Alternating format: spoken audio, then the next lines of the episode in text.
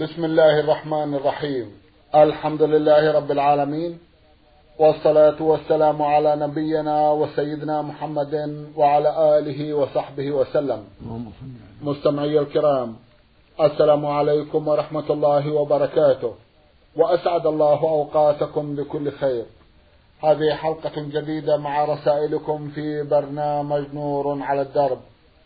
رسائلكم في هذه الحلقة نعرضها على سماحة الشيخ عبد العزيز ابن عبد الله بن باز المفتي العام للمملكة العربية السعودية ورئيس هيئة كبار العلماء.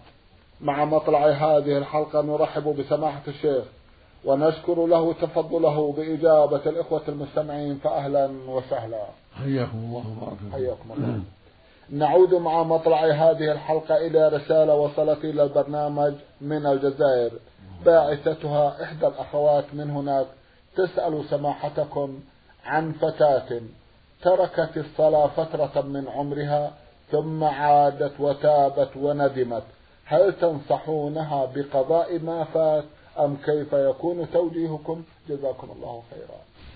بسم الله الرحمن الرحيم. الحمد لله وصلى الله وسلم على رسول الله.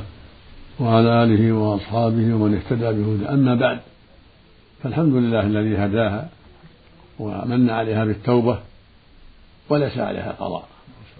لأن ترك الصلاة كفر أكبر. فإذا تاب الإنسان من ذلك فليس عليه قضاء. هذا هو الصواب هذا هو الحق. فعليها التوبة النصوح والاستقامة والصبر والإكرام العمل الصالح والحمد لله. يقول الله عز وجل وإني لغفار لمن تاب وآمن وعمل صالحا ثم اهتدى. فليس عليها قضاء ولكن عليها لزوم التوبة وعليها كثرة الاستغفار والإكثار من العمل الصالح والحمد لله على كل حال. نعم. جزاكم الله خيرا وأحسن إليكم. هل من يقرأ القرآن في البيت وينويه لميت هل يصل ثوابه إليه أو لا؟ جزاكم الله خيرا. ليس على هذا دليل. وقراءة القرآن عن الأموات الراجح أنه لا يستحب ولا يشرع. إنما يقرأ يطلب الثواب لنفسه ويدعو لمن أحب من أقاربه وغيرهم. أما يقرأ بالنية عن فلان فهذا لا دليل عليه. والأظهر في الأدلة الشرعية أنه لا يجوز وإن أجازه بعض أهل العلم. نعم. فالذي نرى في هذا عدم القراءة للناس وتسويفها للناس بل يقرأ يرجو ثواب الله لنفسه ويدعو لمن أحب من إخوانه المسلمين. نعم. جزاكم الله خيرا وأحسن إليكم. المستمع محمود عبد القادر راديالو سنغالي ومقيم في غامبيا يقول أرجو أن تحدثونا عن الشيخ محمد بن عبد الوهاب وعن دعوته وعن سيرته وأبرز مؤلفاته. جزاكم الله خيرا. الشيخ محمد رحمه الله.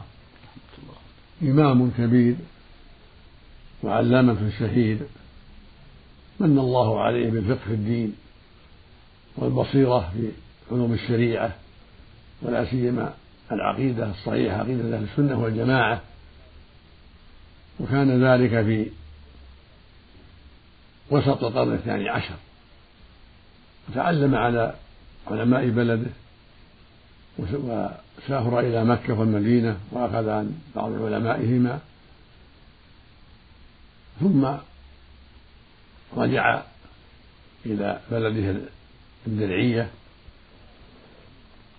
ورأى ما الناس فيه من التعلق بالأموات والقبور والشجر والحجر ففتح الله عليه ومن عليه بالقوة والصبر فدعا إلى الله وأرشد الناس إلى توحيد الله وعلمهم أن التعلق بالقبور والأشجار والأحجار والاستغاثة بها شرك أكبر. وصبر على ذلك وعاداه كثير من أهل زمانه ولكن الله نصره عليهم وتابعه جم غفير من أهل العلم والبصيرة من أقاربه وغيرهم وصارت دعوته فتحا على فتحا عظيما على المسلمين ورحمة من الله لعباده في هذه الجزيرة العربية. وكانت دعوته أولا في الحريبلة ثم انتقل إلى العيينة كلها قرى متقاربة. نعم. ومكث في العين مدة أيضا. عند أميرها عثمان بن معمر يدعو إلى الله ويعلم الناس شريعة الله ويحذرهم من الشرك بالله وعبادة غيره وكانت قبة زيد بن الخطاب في الجبيلة معظمة تدعى من دون الله كان يدعى من دون الله ويعبد لأنه قتل في يوم اليمامة في قتال مسيلمة نعم. وصار الناس يعظمون قبره ويدعونه من دون الله وعليه بنية. فأعان الله الشيخ وذهب بالجماعة. من العيينة وهدموا تلك القبة. وبين للناس أن هذا لا يجوز وأن البناء على القبور لا يجوز وأن دعاء الميت والاستغاثة به لا يجوز. ولم يزل في الدعوة إلى الله. وإرشاد الناس إلى توحيد الله. وإلى ما شرعه الله من الأوامر. وإلى ترك ما حرم الله من المعاصي من الزنا والسرقة والربا وشرب المسكرات إلى غير ذلك. وتبعه على ذلك جم غفير من العلماء من أبنائه وأقربائه وغيرهم. فهو بحمد الله نعمة من الله. فتح الله به القلوب وفتح الله به البلاد حتى دخل الناس في دين الله أفواجا بعدما اتضحت لهم الدعوة.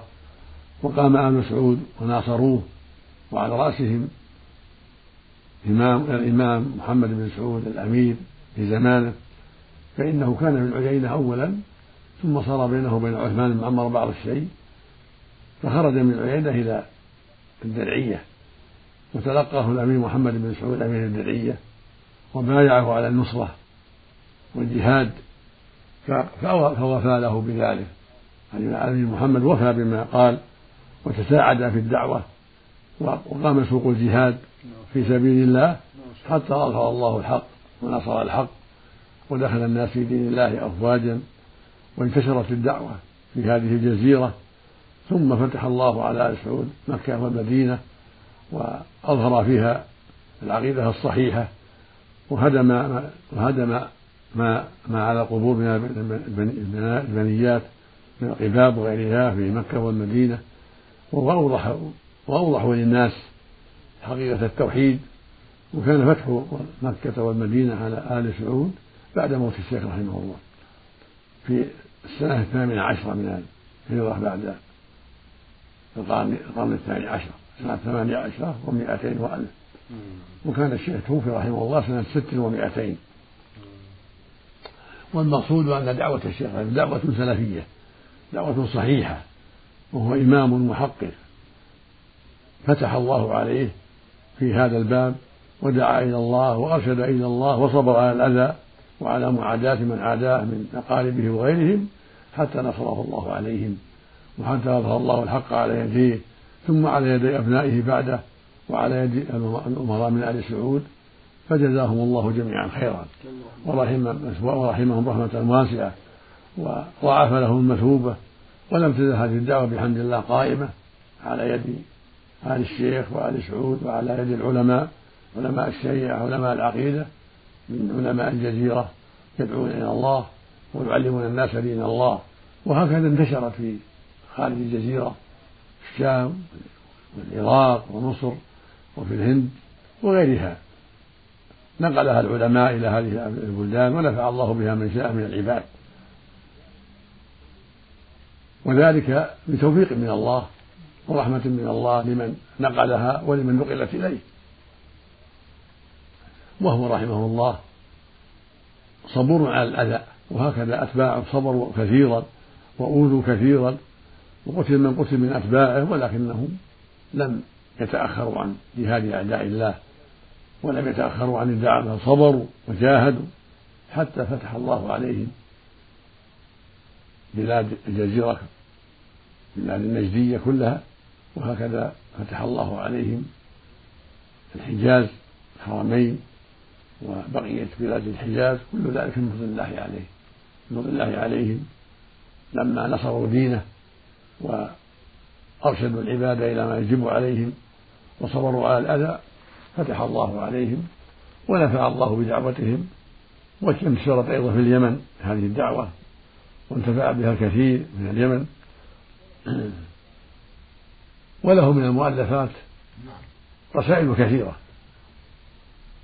جمعت في مجموع الرسائل والفتاوى المسمى الدرر السنية المطبوع الموزع بين الناس. وله كتاب التوحيد كتاب عظيم ألفه في أول الدعوة وانتشر. وله ثلاثة الأصول والقواعد الأربع. كتاب صغير مفيد جدا. وله أيضا كشف الشبهات أوضح فيها بطلان الشبهات التي يشبه بها أعداء الله من عباد الأوثان وله كتاب في الصلاة والزكاة والصيام يسمى آداب المسير الصلاة وله رسائل كثيرة رحمه الله طبعت في المجموع الذي سمعت. نعم. الذي هو الدرر السنية نعم. بارك الله فيكم. هل هذا الكتاب منتشر في كل مكان؟ نعم مطبوع منتشر. توزع توزع الحكومة. نعم. وتوزعه دار الإفتاء سابقا. نعم. وتوزعه وزارة الشؤون الإسلامية أيضا. طيب. نعم. هل هو منتشر منتشر على نطاق تجاري؟ نعم منتشر. يوزع مدة طويلة. يوزع مدة طويلة في الداخل والخارج. نعم. بارك الله فيكم. من أراد شراءه يتمكن سمحت؟ آه يبيعونها أولاد الشيخ أولاد الجامع. الشيخ ابن جاسم أولاده يبيعونه. ما شاء الله. والدار الإفتاء توزعه. والآن انتقل التوزيع إلى وزارة الشؤون الإسلامية. طيب. التي يقوم عليها معالي الوزير الدكتور عبد الله بن عبد العزيز التركي. نعم. جزاكم الله خيرا. جزاكم الله خيرا وأحسن إليكم. ننتقل إلى موضوع آخر يسأل عن أخونا صالح ناصر إسماعيل البلوشي. يقول أنا شاب في العشرين من عمري وغير متزوج لكني دائما أفكر في الزواج وحالتي المادية لا تسمح لي بذلك في الوقت الحاضر. بماذا توصونني وتوجهونني؟ جزاكم الله خيرا. نوصيك بما أوصى به النبي صلى الله عليه وسلم الشباب جاء في الحديث الصحيح يقول النبي صلى الله عليه وسلم يا معشر الشباب من استطاع منهم الباء فليتزوج. الباء يعني الزواج. نعم. فليتزوج. فإنهم أغضوا للبصر وأحسن للفرج. ومن لم يستطع فعليه بالصوم فإنه له وجاء خرجه الشيخان في الصحيحين. من حديث عبد الله بن مسعود رضي الله تعالى عنه. وإذا تيسر لك الاستدانة أو القرض حتى تتزوج فافعل ذلك وأبشر بالوفاء يوفي الله عنك. يقول النبي صلى الله عليه وسلم من أخذ أموال الناس يريد أداءها أدى الله عنه. فأنت تأخذها تستلف أو تشتري سلعة وتبيعها سيارة أو غيرها وتبيعها ثم تزوج والله يوفي عنك. أبشر بالخير إن شاء الله. فإن لم يتيسر هذا فأكثر من الصوم. أكثر من الصوم حتى يسهل الله لك النكاح. جزاكم الله خيرا وأحسن إليكم. كيف يمكن للنساء أن يصلين في البيت جماعة إذا جاز ذلك؟ إذا تيسر لهن ذلك فهو أفضل. قد جاء عن أم سلمة وعائشة أنهما كانتا تصليان بالنساء جماعة. فيتيسر لصاحبة البيت أن تصلي بأخواتها أو بناتها أو خادماتها فهذا طيب. تقوم وسطهن. يصفن عن يمينها وعن شمالها وهي وسطهن. ترفع صوتها بالقراءة والتكبير حتى يتعلم الجميع يستفيد الجميع. طيب جزاكم الله خيرا وأحسن إليكم.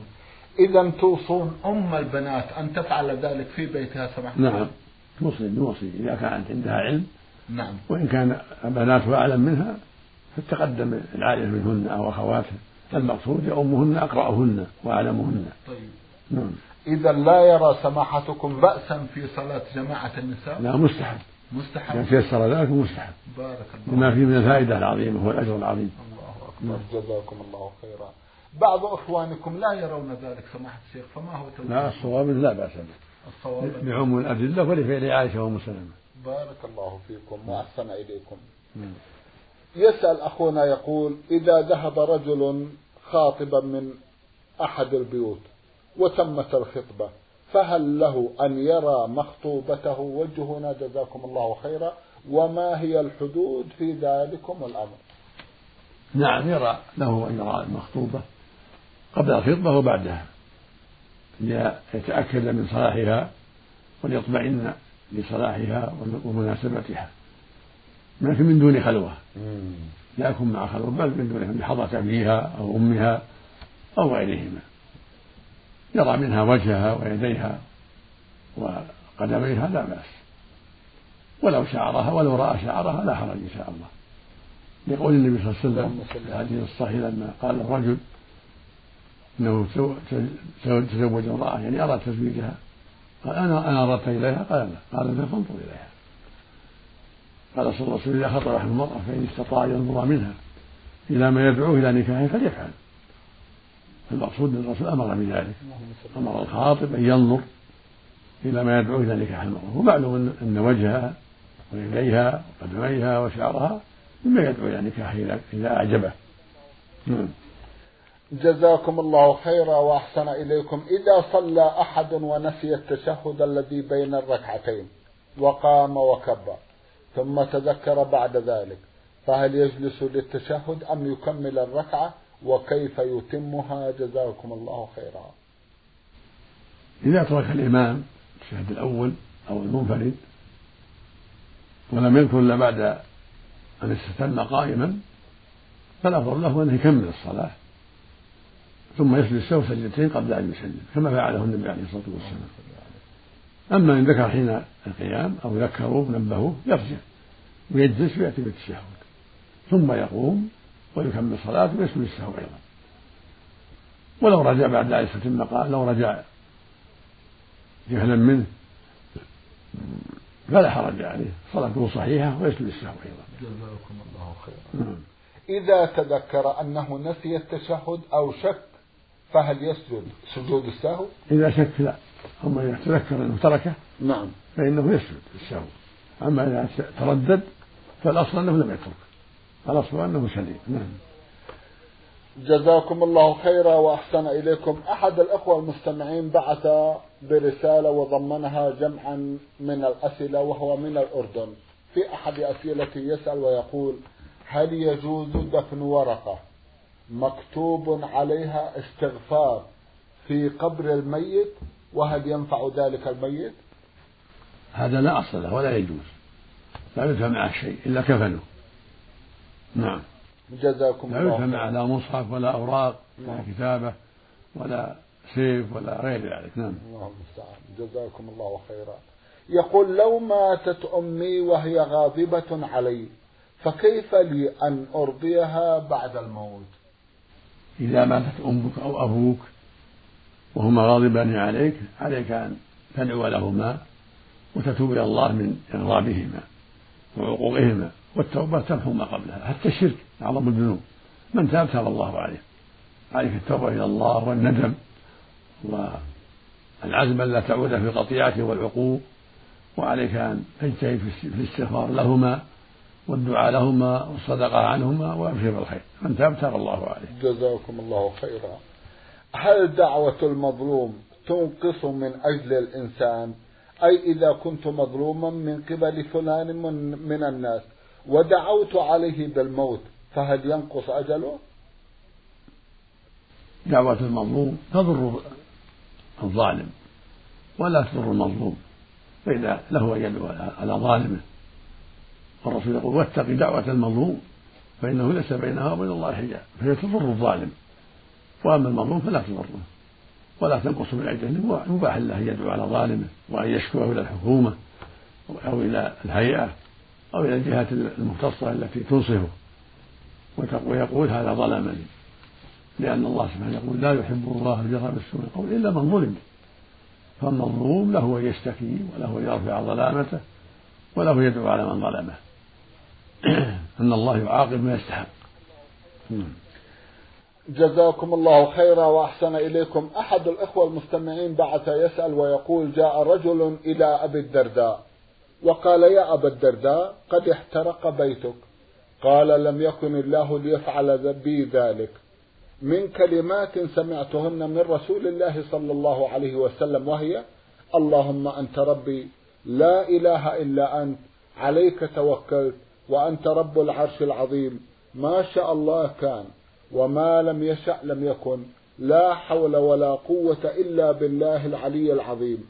أعلم أن الله على كل شيء قدير وأن الله قد أحاط بكل شيء علما. اللهم إني أعوذ بك من شر نفسي ومن شر كل دابة أنت آخذ بناصيتها. إن ربي على صراط مستقيم. من قالها حين يصبح وحين يمسي لم تصبه فتنة لا في نفسه ولا ماله ولا أهله وإني قلتهن هذا اليوم.